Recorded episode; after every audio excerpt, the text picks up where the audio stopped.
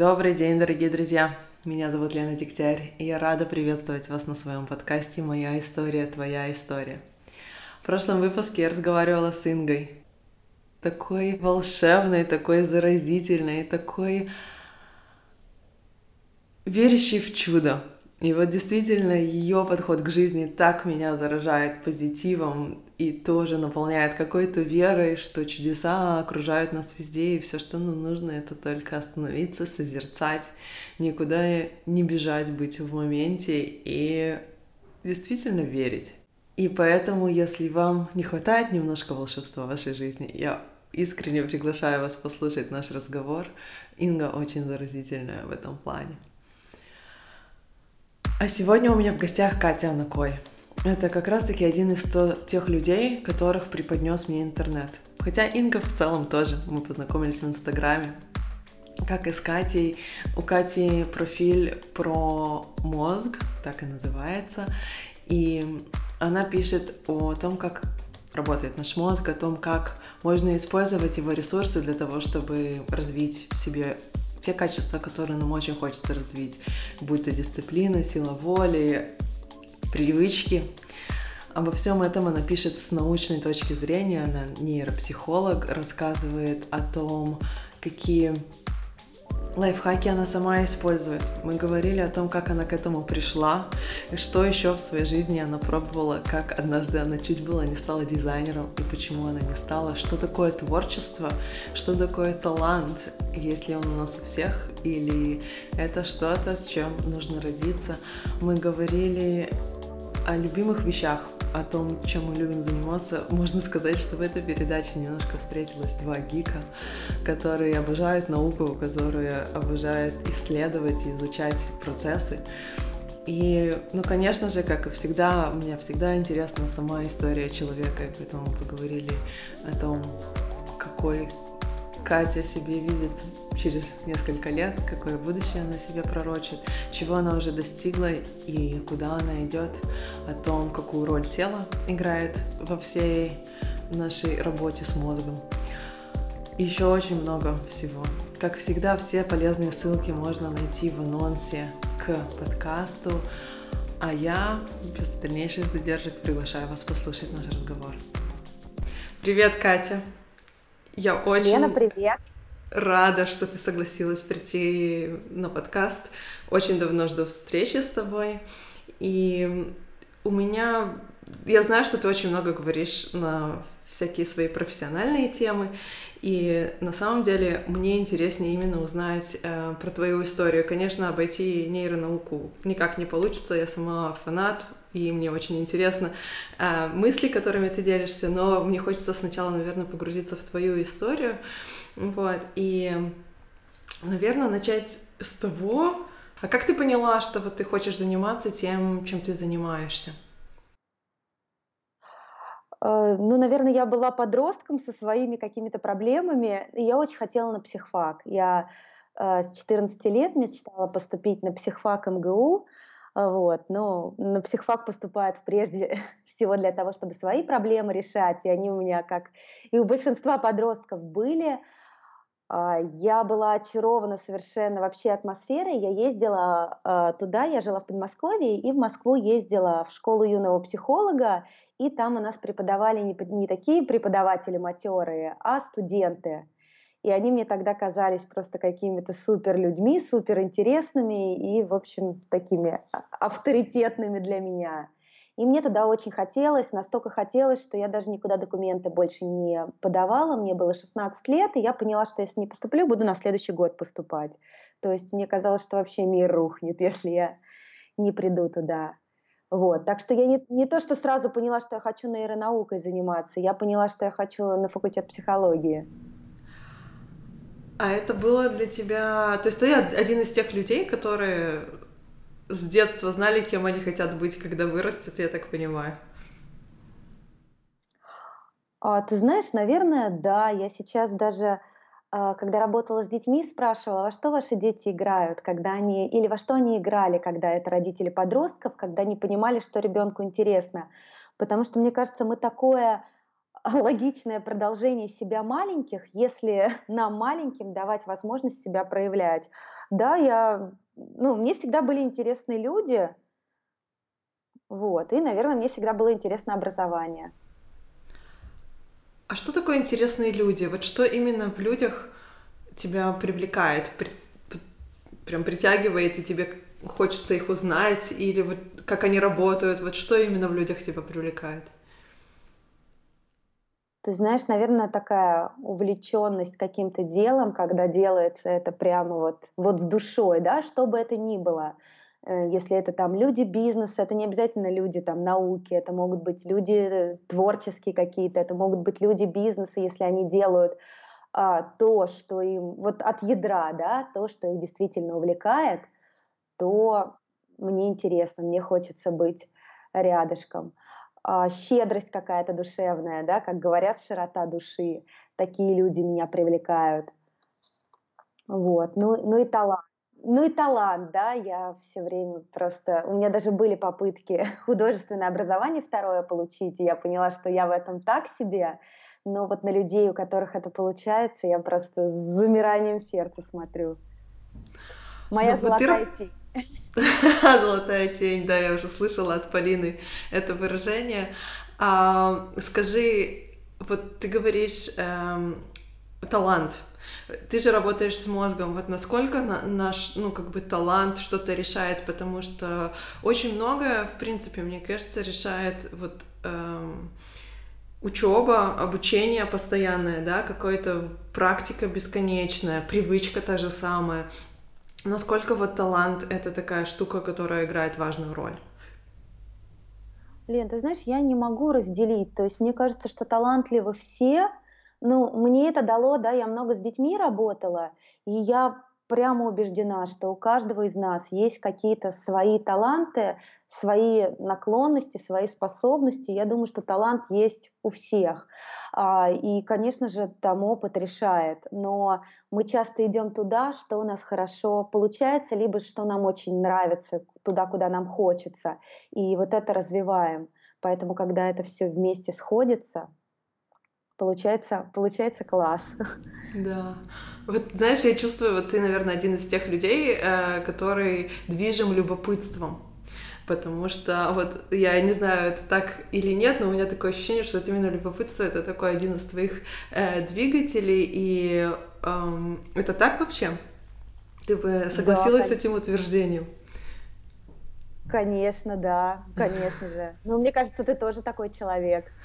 Да, да, я тоже, вот, я очень, и мне очень хочется в людях именно, знаешь, как будто продвигать вот эту идею того, что любопытство важнее даже призвания какого-то, то есть, вот знаешь, я не знала с самого детства, кем я хочу быть, в отличие от тебя, и очень часто людям кажется, что прям надо знать с самого детства, если ты не знала, то время упущено, и там, и хотя истории моих всех собеседниц показывают, что путей к одному и тому же просто миллион, вот, но вот если есть любопытство, то всегда в конце концов оно приведет к, ну, вот туда, куда ты идешь. И вот можешь рассказать, может, у тебя есть какая-то история о том, вот куда тебя завело любопытство, где ты не ожидала оказаться, есть ли у тебя такая история?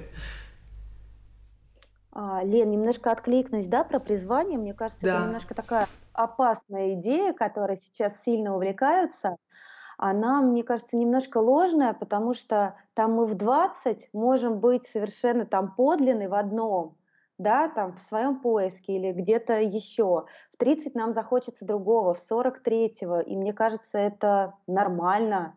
Ну, то есть предназначение — это как будто бы человек должен...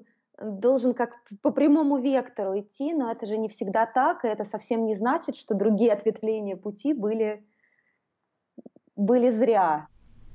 Вот, так что я тоже не, не, очень, не очень понимаю этих страстей по предназначению. А где я не ожидала оказаться, ты знаешь, в дизайне я не ожидала оказаться.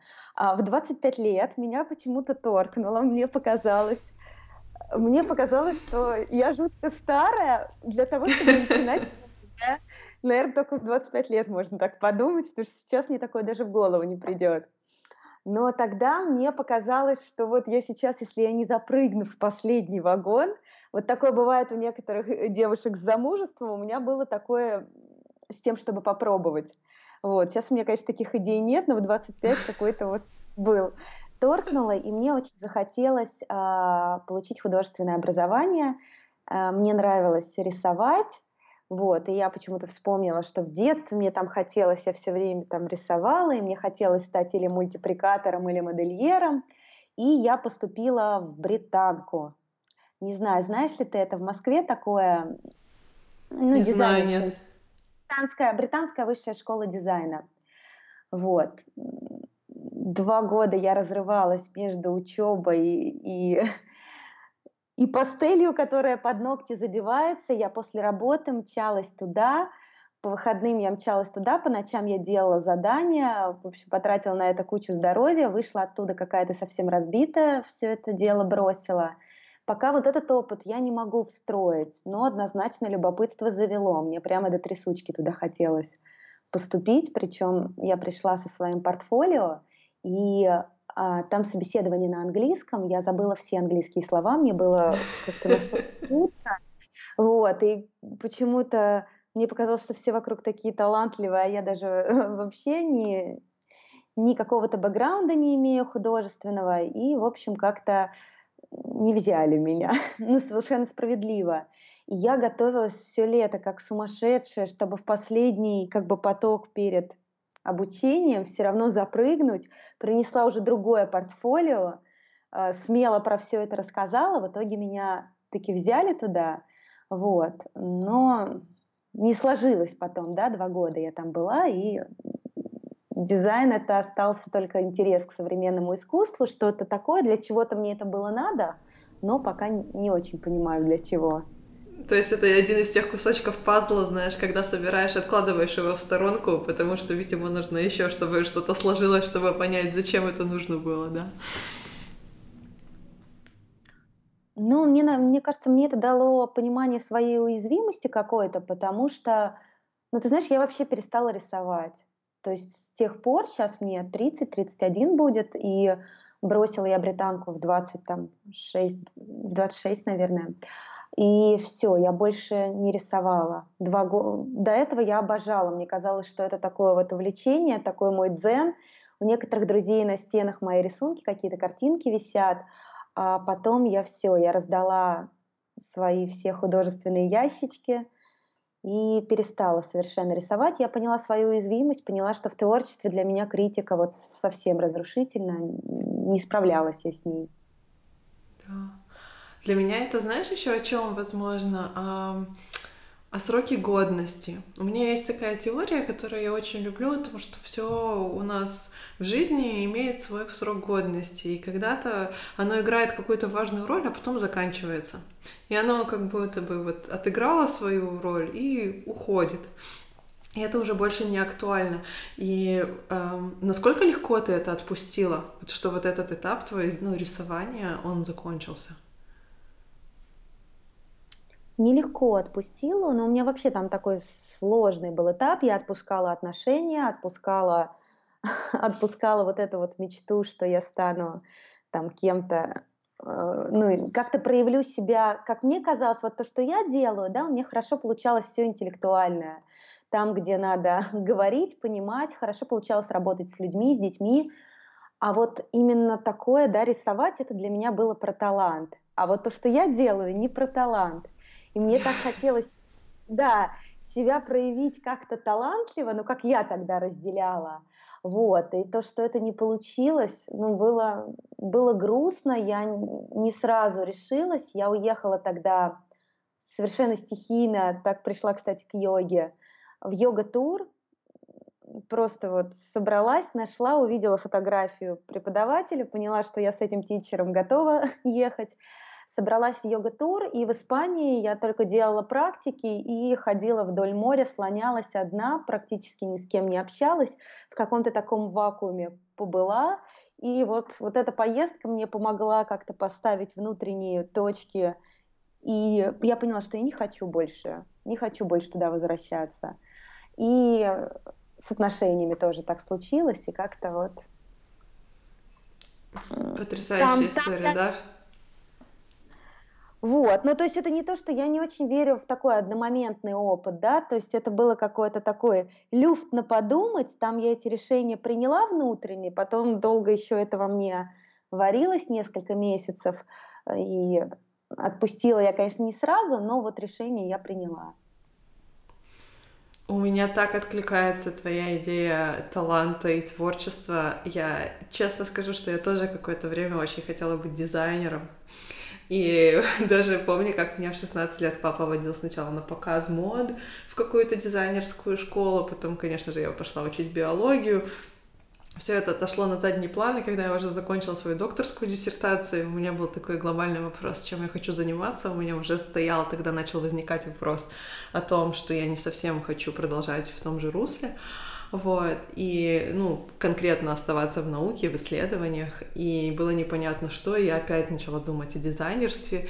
И в конце концов я это тоже оставила, потому что таланта к рисованию у меня не очень много. Там в детстве только кружки ходила. И я понимаю, что есть какое-то творческое вот это желание эм, что-то проявить. И почему-то творчество очень сильно ассоциируется именно с художественными искусствами или какие-то проявления себя в, именно в искусстве. И мне очень долго я ходила и ходила и поняла, что в конце концов мой талант — это о том, чтобы просто собирать в кучу информацию. То есть, ну, он не лежит в сфере творчества, он вообще не об этом. И, наверное, это признание позволило мне как-то смириться с тем, что я там не буду рисовать картины, да, и как-то вот этого таланта у меня, у меня его просто нет. Вот. А творчество, оно скорее, оно вообще не о художественных искусствах. Мне кажется, творческий подход э, — это более, наверное, широкая какая-то стезя, да, это более широкий путь. Вообще, что ты думаешь о таком, о творческом подходе? Или где у тебя в жизни проявляется творчество, если это не связано с искусством? Ты знаешь, Лена, мне очень близко то, что ты говоришь. Мне тоже, вот сейчас я вижу, что я в работе. Да, господи, бизнес – это сплошное творчество.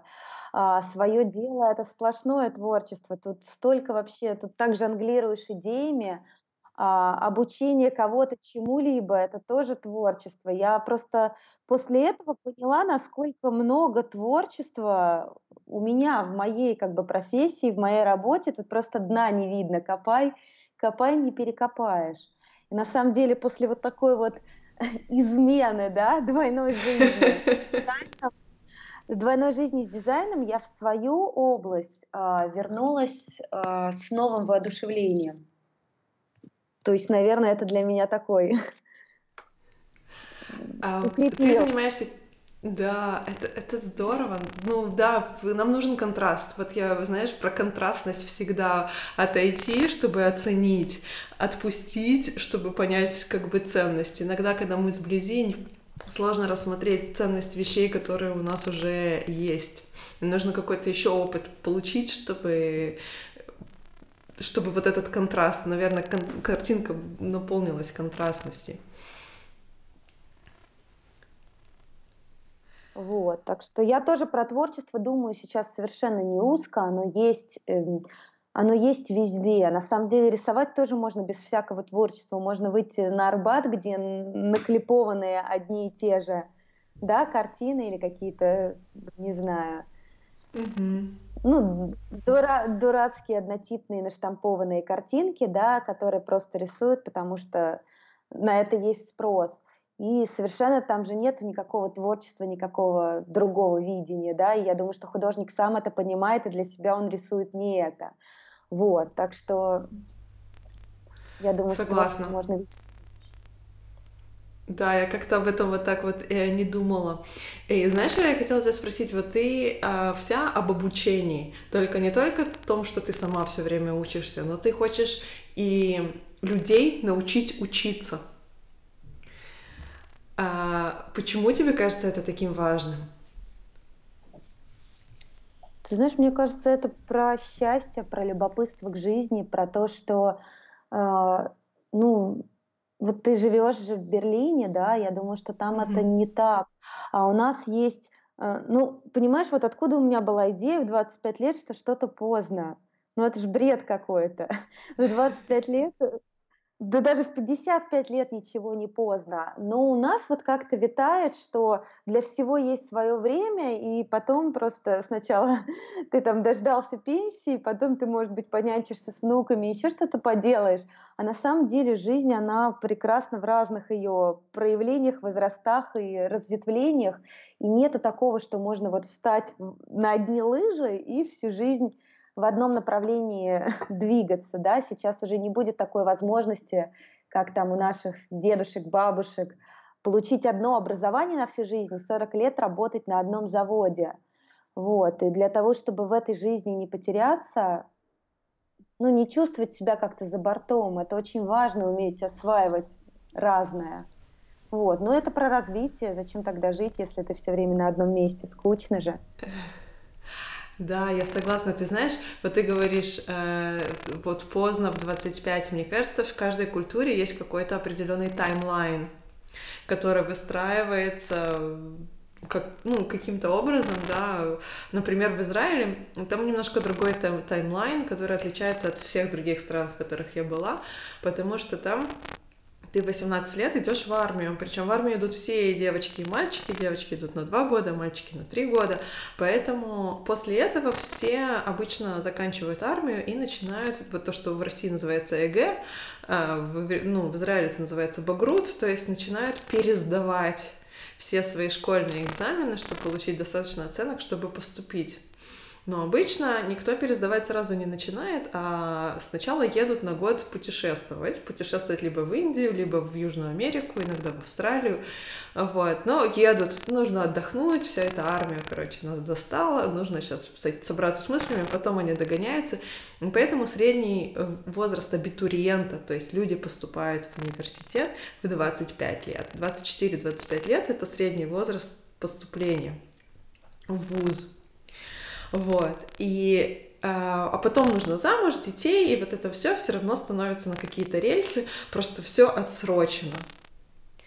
Вот, но таймлайн все равно какой-то существует, я его очень хорошо помню, потому что я была одна из немногих тех, кто в семнадцать лет поступил в университет, я не пошла в армию.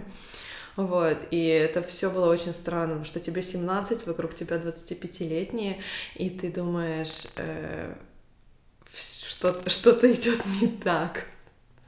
Вот. Но мне нравится идея, и мне кажется, знаешь, ты уловила очень интересный момент о том, что в нашу эпоху мы поменяем несколько профессий. И действительно, у- знать, как учиться, это, наверное, самый важный навык, который нам сейчас нужен. Вот как ты это поняла, что это то, что сейчас нужно? Не знаю, Лен, у меня ощущение, но сейчас это называют lifelong, lifelong education, да, life, lifelong learning, а я, мне кажется, ну не знаю, я даже не знаю, где я это поняла, мне просто всегда было это интересно, мне было интересно самой учиться, вот, ну и сфера такая благодатная, да, ты тут не можешь стоять на месте.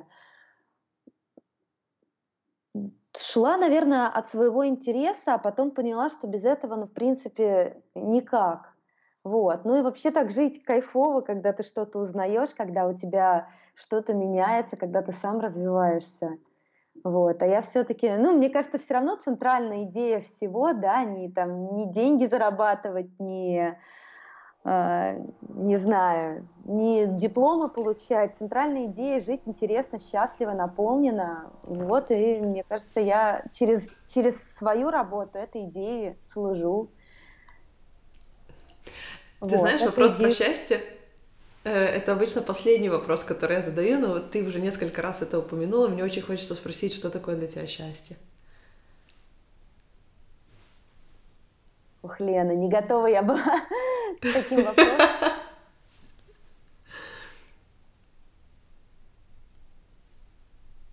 Что такое для меня счастье? Ну, наверное, чувствовать... чувствовать момент во всей его полноте, в котором я живу. Я очень культивирую в себе, мне не всегда получается, но я очень культивирую в себе такую тотальность. То есть если я сейчас с тобой разговариваю, то я с тобой. да, и я не буду там думать о чем-то еще, то я постараюсь вот в этом моменте быть и проживать его вот каждой клеточкой. Если я там гуляю с мужем, то я не беру с собой ни телефон, ничего, то я в этом моменте тотально. Если я делаю какую-то работу, я ее делаю тотально, и вот тогда я счастлива, я в каком-то потоке. Вот, счастлив, счастье — это, наверное... Ты знаешь, вот ты же пойдешь на и эф си в следующем году, да? Да. Я читала у тебя в блоге. Uh-huh. Вот, и у нас там была одна практика, и мне кажется, она как-то собрала мое представление от счастья. Счастье — это проявлять себя как я, да, свободно проявлять себя как я, понимать, что ты, что ты часть какого-то «мы», к которому тебе важно принадлежать, да, какой-то такой общности людей, с которыми ты можешь разделить вот это слово «мы». И счастье — это когда у тебя есть что-то большее, чем ты, чем вы, да, какие-то идеи. Ну, для всех это что-то разное, да, для кого-то Бог, для, для кого-то идеи, которым служит. Вот. И мне кажется, вот эти три составляющие — это и есть про счастье, три такие этажа. У меня очень откликается.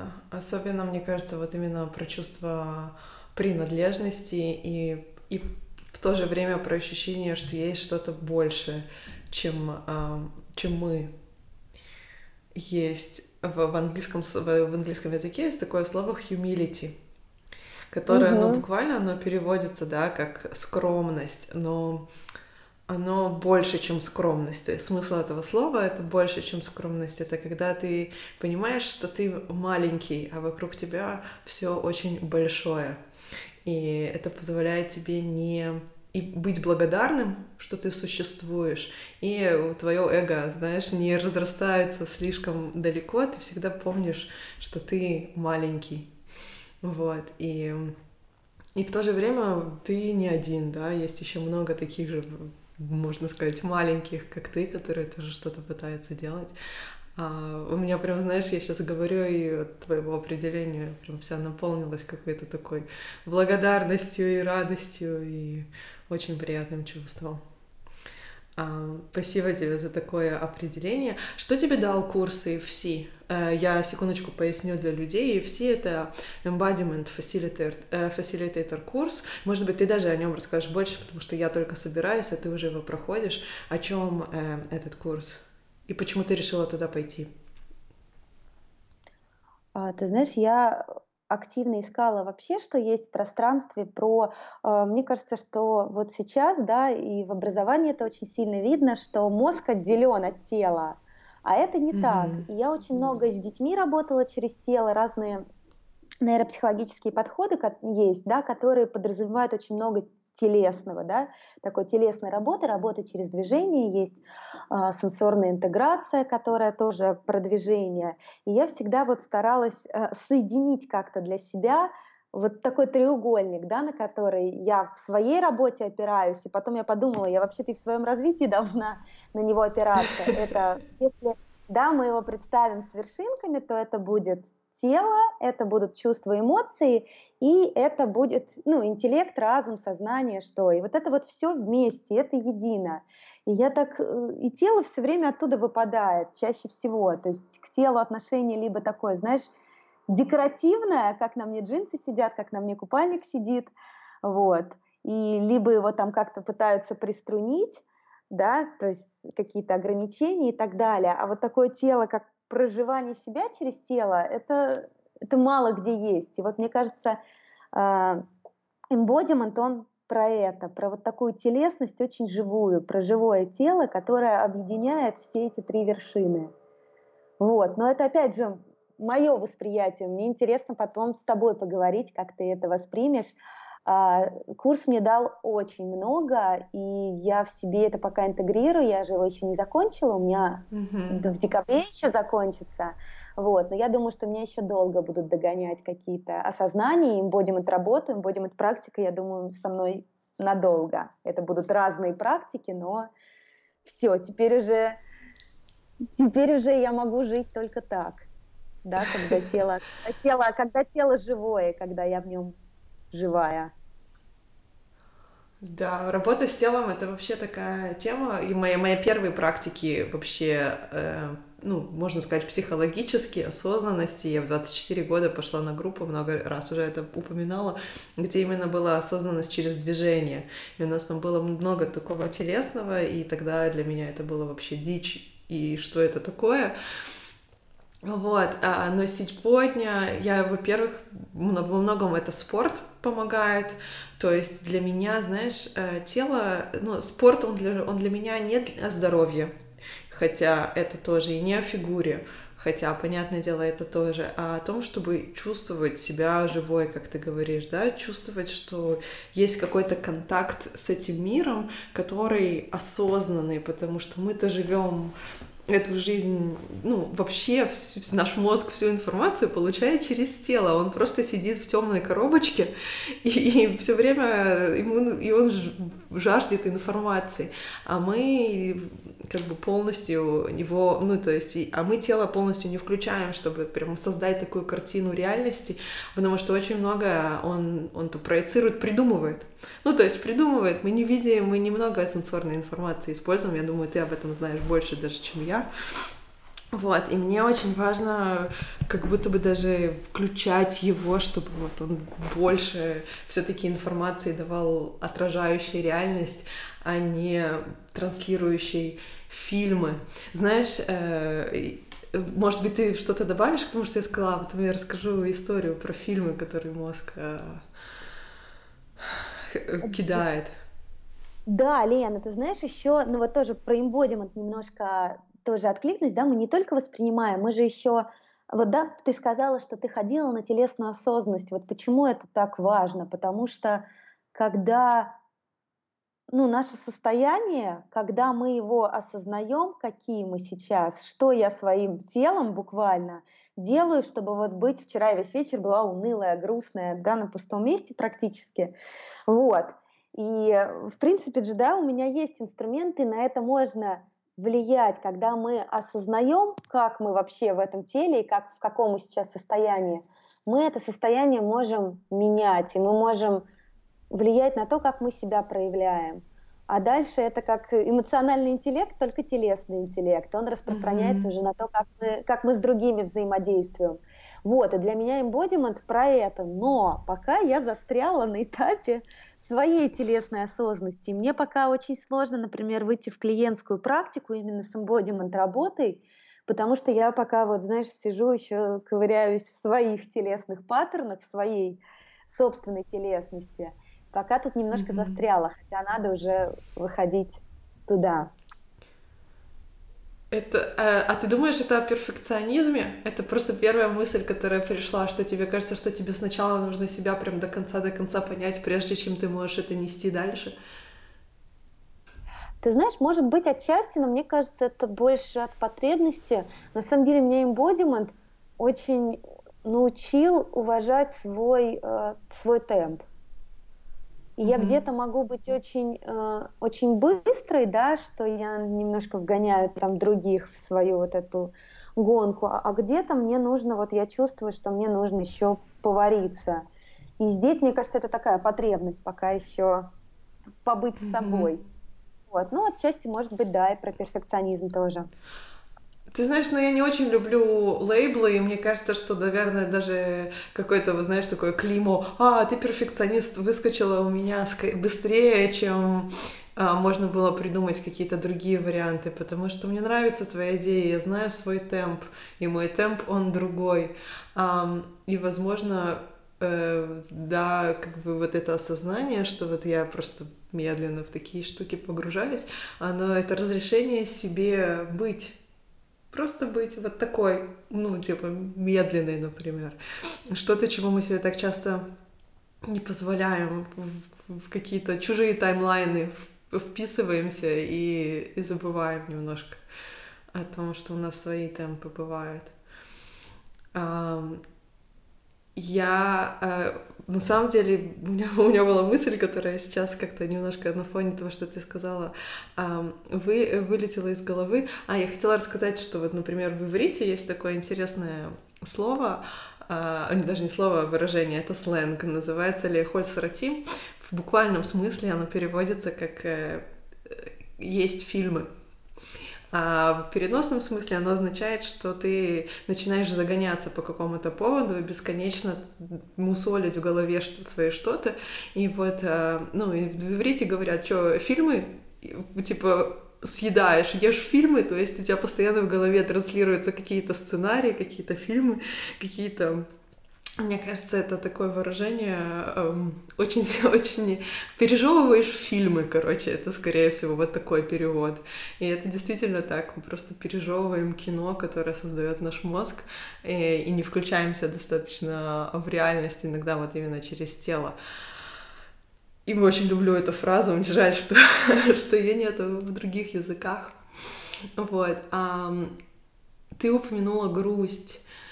И сказала, что ты вчера грустила, и вот мне интересно, как ты переживаешь свои, ну, такие негативные, неприятные эмоциональные состояния, они вообще у тебя часто происходят, и вот э, как ты их переживаешь? Сейчас расскажу, Лен, я так откликнулась, вообще такая крутая фраза, вообще так интересно, что даже в голове, в голове получается несколько культурных таких контекстов, вот, да. Про и эф си. Да, про есть фильмы я запомню, да, но это как, как, мыслительная, как мыслительная жвачка, да, только да, да. Более такой объемный, круто. А по, про грусть а, бывают у меня такие состояния, я, знаешь, я бы про себя так сказала, что я люблю людей и люблю, когда их нет. И из-за того, что, ну, сейчас у меня много такой... публичной, в общем-то, достаточно работы, которая, ну, для меня, да, может быть, я понятно, что я не какая-то там знаменитость, но для меня это уже такой высокий уровень публичности, да, и я немножко устаю, то есть это большие потоки людей, каких-то чужих проекций через тебя проходят, и я от этого периодически устаю, и мне надо, ну, перезагрузиться вообще, посидеть в норке, погулять одной или побыть там только с мужем, больше никого не видеть. Вот у меня бывают такие периодические состояния, когда я не улавливаю, что мне уже достаточно, что я уже переела, и мне надо отстраниться, и тогда меня уже потом накрывает. Вот. Как я грусть переживаю, уныло, уныло я переживаю, да. Не могу сказать, то есть скорее я чаще все-таки в таком бодром, приподнятом настроении, да, и, в общем-то, не могу сказать, что я часто так уж предаюсь отчаянию и унынию, но не без этого бывает. Ну, мы все живые люди, конечно, у меня, знаешь, скорее даже, насколько ты себе разрешаешь вот эти вот состояния или пытаешься из них как бы выбежать, хотя я понимаю, что ты человек осознанный, еще профессионал и психолог тоже, то есть как будто бы знание у тебя о том, что надо погрустить, если надо, они у тебя есть, но вопрос, вот, знаешь, насколько ты это практикуешь в своей жизни? Ты знаешь, мне кажется, тут знание, ну... Я, я психолог, я ходила к другому психологу, ну, то есть тут, э, мне кажется, для, сва- для себя э, все равно нужен кто-то, да, кто, какая-то другая опора, то есть я для себя не психолог, я, я, я внутри себя все равно человек, также грущу, я не могу сказать, что я себе не позволяю, но у меня иногда возникает чувство вины, что надо дела делать, а я хочу в норе сидеть и никого не видеть, такое бывает. Плюс у меня есть определенные такие психосоматические состояния, у меня очень сильные мигрени, то есть если у меня такой, знаешь, барометр моего состояния, если я себе не давала, как-то о себе недостаточно заботилась, то меня просто срубает сильной головной болью. Вау, да, и это для тебя вот знак, что пора позаботиться о своем состоянии. Ну, это для меня еще вопрос к себе, а, ну, как я могла бы это раньше отлавливать, чтобы не доводить до такого. И сейчас, ну, отчасти благодаря йоге, отчасти благодаря медитации и эмбодименту у меня это получается лучше, да, то есть я не могу сказать, что у меня прошли вот эти мигрени, они у меня с двадцати там лет сильные просто, раньше меня просто на сутки вырубало, сейчас все мягче, вот, но... Я стараюсь вот пораньше их отслеживать и давать себе выдох. Что для тебя вот, позаботиться о себе? Вот ты сказала побыть с мужем, погулять одной. Есть ли еще какие-то практики, которые прям вот твои-твои, и для тебя они означают, я сейчас забочусь о себе? Ну, для меня бег, да, я иногда бегаю, когда устала. Для меня это... Вот выбежать и одной побегать, это для меня... Или, например, когда ведешь вебинар, от этого тоже довольно устаешь, потому что это довольно странное ощущение, что ты отдаешь энергию, но не видишь куда. И это ну, mm-hmm. сложно, странно, и после этого хочется как-то восстановиться. Вот я могу после этого спокойно пойти побегать, и меня это восстанавливает. Вот, но я не всегда делаю практики, которые я знаю, что мне помогают, а могу, например, залипнуть в интернете. И тогда я себя... Например, как вчера, да, то есть ос- осознанный, осознанный, да не очень, да, и получается, что я залипаю в этом и понимаю, что мне еще паршивее становится, но такое у меня тоже бывает. Хотя ну, я прекрасно опять-таки... знаю. Да, ага, мы все далее. Люди, все, челов... все человеки. Вот, а ты как восстанавливаешься, когда тебе... когда у тебя на нуле все? У меня, на самом деле, очень похоже на тебя. Для меня, ну, ты знаешь, у меня, я всегда работаю в превентивном режиме. То есть у меня есть э, практика, какой-то набор практик, где я не даю... Я практически не подхожу к этим состояниям или очень не так часто. То есть для меня тренироваться — это, ну, как бы не каждый день, но, ну, не знаю, минимум четыре раза в неделю, да. Сейчас у меня режим такой, который позволяет шесть раз в неделю, но для меня спорт must. То есть... Э- Я первая, когда, если чуть-чуть мне плохо или настроение начинает меняться, это как когда я последний раз тренировалась. Вот. Для меня медитация тоже на регулярной основе очень важна. То есть у меня есть какой-то набор правил, которые я всегда стараюсь выполнять, нормально высыпаться. И тогда я могу все время находиться в этом базовом состоянии. И то есть для меня скорее даже важно не выпасть, чем как, ну, чем как восстановиться. Но когда я уже, да, дошла до полного истощения, это точно изоляция. То есть мне нужно, чтобы людей не было, мне нужно... То есть, вот, например, последнее такое сильное истощение, это вот было после лагеря, потому что каждый день очень много людей. Я все-таки живу в Берлине, ну, типа, в такой относительной изоляции от людей, не так много общаюсь, и поэтому... Много-много-много дней подряд, все время с большим количеством людей меня вымотало, но восстанавливалась я долгими прогулками, пробежками, вот такое вот. Иногда просто полежать на диване. Я себе очень много разрешаю лежать на диване. Ну, то есть вот э, в каком-то даже иногда я могу просто лежать на диване и работать, хотя я там знаю, это плохо для осанки, еще не знаю чего. Но есть что-то в лежании на диване такое... важно для меня, я знаю, это звучит странно, но что я могу вот просто даже лежать и работать, это уже не то же самое, что сидеть и работать. Вот.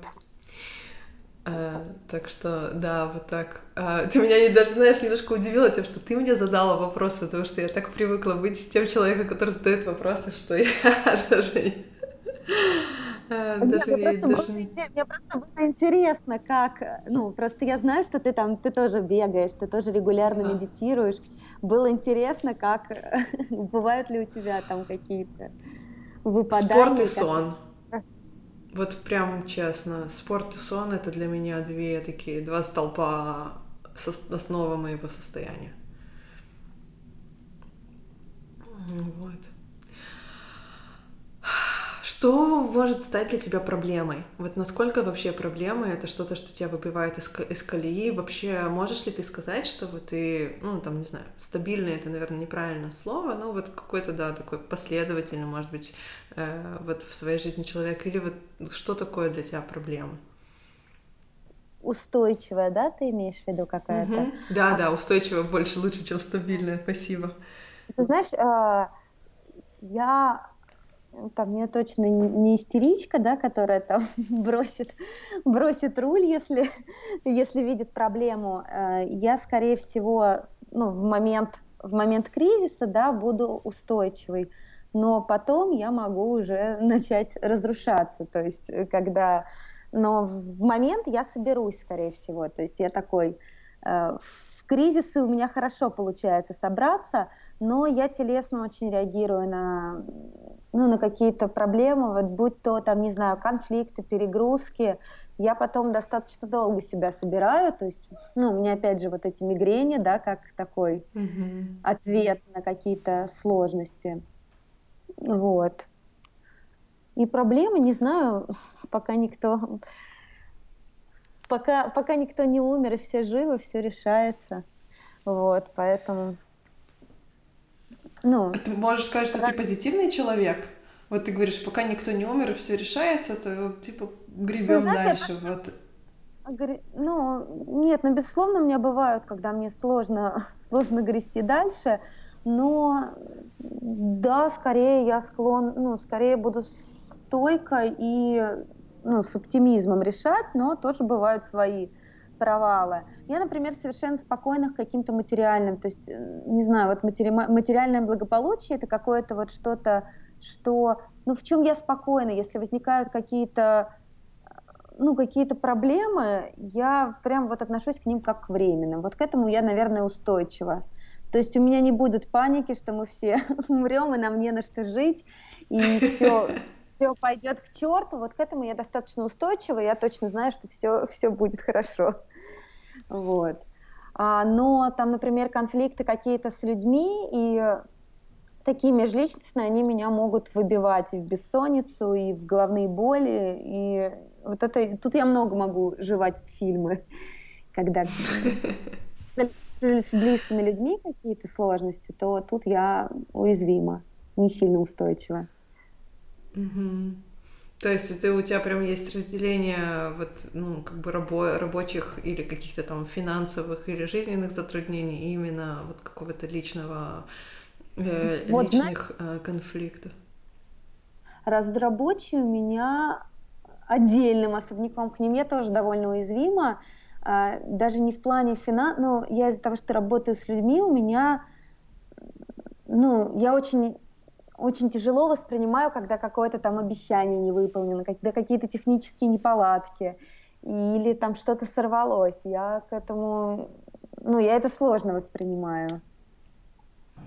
Наверное, можно быть к этому устойчивее. Вот рабочие проблемы для меня тоже такие.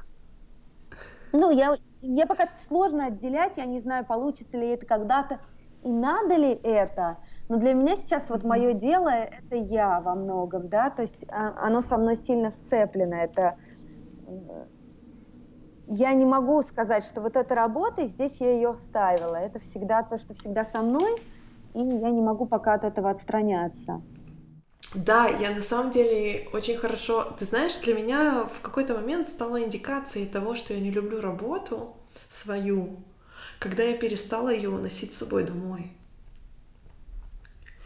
Когда я, я занималась своей докторской диссертацией, у меня, я, у меня были исследования по микробиологии, я чуть ли не каждый день, семь дней в неделю была в лаборатории в силу ну, того, как эксперименты вообще строятся, и наш микроб, с которым я работала, был достаточно сложный, как бы именно в культивировании, очень часто нужно было на выходных ходить на работу, я очень много читала, я четыре с половиной года просто этим болела, ну, то есть у меня были эмоциональные выгорания, и спады, и все, но... Моя вот это вот, это было как бы делом таким, мои, мои исследования, моя научная какая-то работа. Я ее носила с собой, я это обожала, это было сложно, очень сложно иногда, иногда невыносимо сложно, но вот прям это была часть меня. Я всем своим друзьям выносила мозг про этого микроба, что-то рассказывала все время, ну прям я этим жила. И когда я закончила, я пошла в следующую лабораторию, я поняла, что я перестала уносить работу домой, мне стало неинтересно. И это вот было... А потом, когда я уже переехала в Берлин, тоже в институте, как-то не очень мне все-таки зашло то, чем я занималась здесь тоже изначально. И вот это стало для меня таким звоночком, что... Что-то, что-то, что-то идет не так, я не живу своим делом. Вот, поэтому мне очень понравилось а, вот это вот, твое определение. Я никогда не думала об этом в этом ключе. Потому что я и мое дело — это такое нераз... не, не, не разли... неразрывное, что-то такое неразрывное. А, и сейчас для меня это тоже так. То есть, ну, как бы, работа — это жизнь. Или я даже это работа... Ну, то есть это работа, но это моя жизнь тоже. Вот, очень интересное определение. Я даже не знаю, Лен, правильно ли это. Ну, вот, вот у меня так, да. Я думаю, что люди могут по-разному реализовываться. Вот, и кто-то совершенно качественно может работать и, в общем-то, с кайфом, но уходит, и для него это остается где-то в параллельной вселенной. У меня, у меня так не получается. Ну да, когда у меня происходит этот разрыв, вот я сейчас поняла, да, для меня это становится проблемой. Но я могу, например, рассказать про своего дядю, который инженер, который делает очень-очень кропотливую работу, и он действительно всю, всю работу, которую он делает, хорошо, но его настоящая страсть, хобби и вот это вот, да, это музыка. И он приходит домой, и он там собирает, разбирает старые усилители, строит колонки, еще не знаю что, слушает джаз. Вот у него есть отдельная работа и отдельно самое любимое хобби на земле. И он вот это один из тех немногих примеров, которые я вижу прямо перед своими глазами всю жизнь, когда идет, что можно хорошо делать работу, но не страдать от того, что работа — это не есть страсть твоей жизни, потому что у тебя есть другая страсть, которой ты посвящаешься в то время, которое с работой не связано. И поэтому много сценариев разных бывает, я в это искренне верю. Это, наверное, не про правильно или неправильно. Да-да-да, я просто вот, ну, как бы вот у меня так, да, я, мне кажется, в этом плане, может, не очень интересный человек, потому что у меня нет такого э, хобби в плане. Вот что мне нравилось безумно, там просто у меня муж потом не разделил это увлечение кататься на серфе. Мне нрав... Я люблю горные лыжи, я люблю бег, да, но... но страсть у меня все равно самая основная в работе. Вот так я бы сказала. Да, да, я, я очень, очень тебя поддерживаю. А вот каким проектом сейчас ты занимаешься, который вот прям, которым ты говоришь, о котором ты могла бы говорить бесконечно? Можешь поделиться? Ты знаешь, а у меня сейчас все собралось как-то так классно в одно. И Dream Team собралась такая, что я прямо мечтала. У меня не сразу и не, и не легко получилось с командой. Вот, и сейчас как-то объединилась. У меня есть а, взрослая часть проекта Когнитивной Академии, и там а, такие образовательные продукты для взрослых, они направлены там на развитие, и на развитие умственное, и на развитие эмоциональное в ту сторону, да, у нас есть курс по формированию эффективных привычек и курс по а, развитию навыков обучения, это то, о чем мы с тобой до этого говорили. И летом появилось еще одно ответвление. Я долго, очень, девять лет я работала с детьми, как детский нейропсихолог. И когда создала свой проект, у меня было много запросов про детей что-то делать. И как-то никак не шло. А вот летом, наконец, я поняла, как я хочу, чтобы это было. Мне совершенно не хотелось делать такой, знаешь, курс. Я вам сейчас расскажу, как, как обращаться с детьми. Ну, ну, потому что кто я такая? У меня еще даже своих детей нет. Вот, мне хотелось, да, мне хотелось, чтобы это был именно какой-то клуб осознанного родительства, куда будут приходить разные специалисты. Мы действительно привлекаем очень крутых врачей, очень классных психологов, педагогов. И вот это вот все вместе, единое такое пространство. И вот эти проекты, они для меня сейчас как-то все вместе стали единым, большим, с общими ценностями, идеей. Вот, ну и я книгу, очень рада. Да, О, книги, сейчас я, я... Расскажи, извини, я тебя перебиваю. Расскажи про книгу, пожалуйста, да. Ты знаешь, а мне интересно даже тебя послушать, потому что я знаю, что у тебя уже есть книги, у меня сложно идет, и вот тут, наверное, как раз перфекционизм. Мне кажется, что то, что там... Я быстро довольно пишу, когда мне надо публикацию сделать для блога, или там я телеграм-канал еще веду, но когда это должно быть в книгу... У меня просто какой-то ступор, и все кажется не таким. Книга тяжело идет. Такой это мой тяжелый проект. Хотя была мечта. У меня была мечта получить это предложение, я его получила, и, и ступор. У меня, знаешь, мне какой к тебе вопрос? На самом деле, я его хотела намного раньше задать, но вот только сейчас он как-то... Ты сказала о том, что ты учишь людей, как развивать привычки. И вот мне интересно, ты сама человек привычки, вот насколько у тебя рутина, насколько ты человек рутины и, и привычек вообще, вот как это в твоей жизни реализуется? Ты знаешь, мне кажется, я пришла к этой теме как раз потому, что я не человек рутины. Мне очень трудно давалось все, что связано с какой-то последовательностью. Я хорошо могу в какой-то кризис собраться, да, когда тушить пожары я умела хорошо всегда. То есть вот это должно было быть готово еще вчера, все собрались. То есть я тут буду спокойно, устойчиво, наоборот, меня будет это драйвить, и я все это сделаю. Но в какой-то момент я поняла, что вообще-то ты так много всего, вообще столько идей своих похоронила, просто потому что они требуют как раз вот такой последовательности, делать шаг за шагом. Вот, и вот отсюда нач- начался вот этот интерес к привычкам. А, то есть я не... это не моя врожденная любовь к какой-то дисциплине и упорядочению, это скорее вот то, что я в себе развивала. Я подумала, что если уж в таком хаотике, как я, это прижилось, то, то значит это работает. Вот. И сейчас, конечно, ну, у меня довольно много привычек, которые меня очень поддерживают. Бег, медитация... Ну, то есть какие-то вот такие вещи, которые здорово мою жизнь как-то организуют, поддерживают. Вот. Ну и потом для своего проекта мне нужно что-то делать каждый день. Вот. Мне нужно взаимодействовать с командой. И если я сама буду... Если у меня у самой будет в голове непонятно что, то просто это никакого эффективного взаимодействия не сложится. Вот. И поэтому я в себе все это... Ну, то есть я сама использую эту систему, скажем так. Она у меня не встроенная в базовой комплектации, я ее себе приви... Приви... прививала. Да, знаешь, это, это отличается вот как раз-таки от того, что рассказывала Варя Веденева в своем подкасте, потому что она говорила, я всегда любила упорядочить свою, свою жизнь, и мне всегда нужно было, чтобы все было по порядку, и поэтому, когда я создавала эти чек-листы, это потому что как бы я так люблю вот тоже порядок, и мне вот чек-листы нужны, и поэтому как бы вот этот проект чек-листов вообще родился, и... Я слушаю очень много Тима Ферриса, и постоянно приходят эти идеи людей, которые там, как, как создать что-то, что там работает, что нравится. И, ну, и на Олю Маркс тоже можно посмотреть, да. И Тим Феррис всегда говорит «scratch your own itch». Ну, то есть вы должны создавать что-то, что вам нужно самим.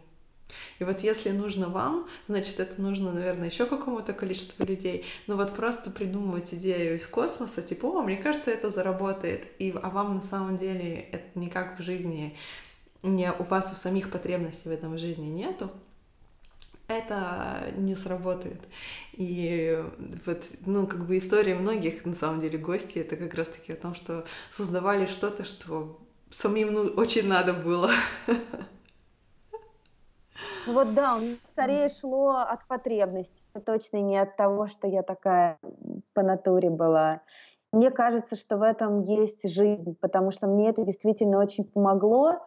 И если бы я была сама вся из себя структурированная, ну зачем мне было бы этим заниматься, да, это было бы моей, моим естественным состоянием. А я была ребенком, например, который в школу без рюкзака уйти, а потом...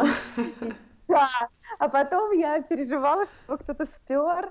Меня любила очень директор школы. Я бежала к ней, жаловалась, что у меня украли рюкзак. Вот, и, все, и все были на ушах. То есть, ну, я в первую свою поездку в Париж, это была моя первая поездка вообще в, за границу, куда-то в другую страну, и я забыла в галерее Лафайет сумку с документами и всеми своими деньгами. Вот.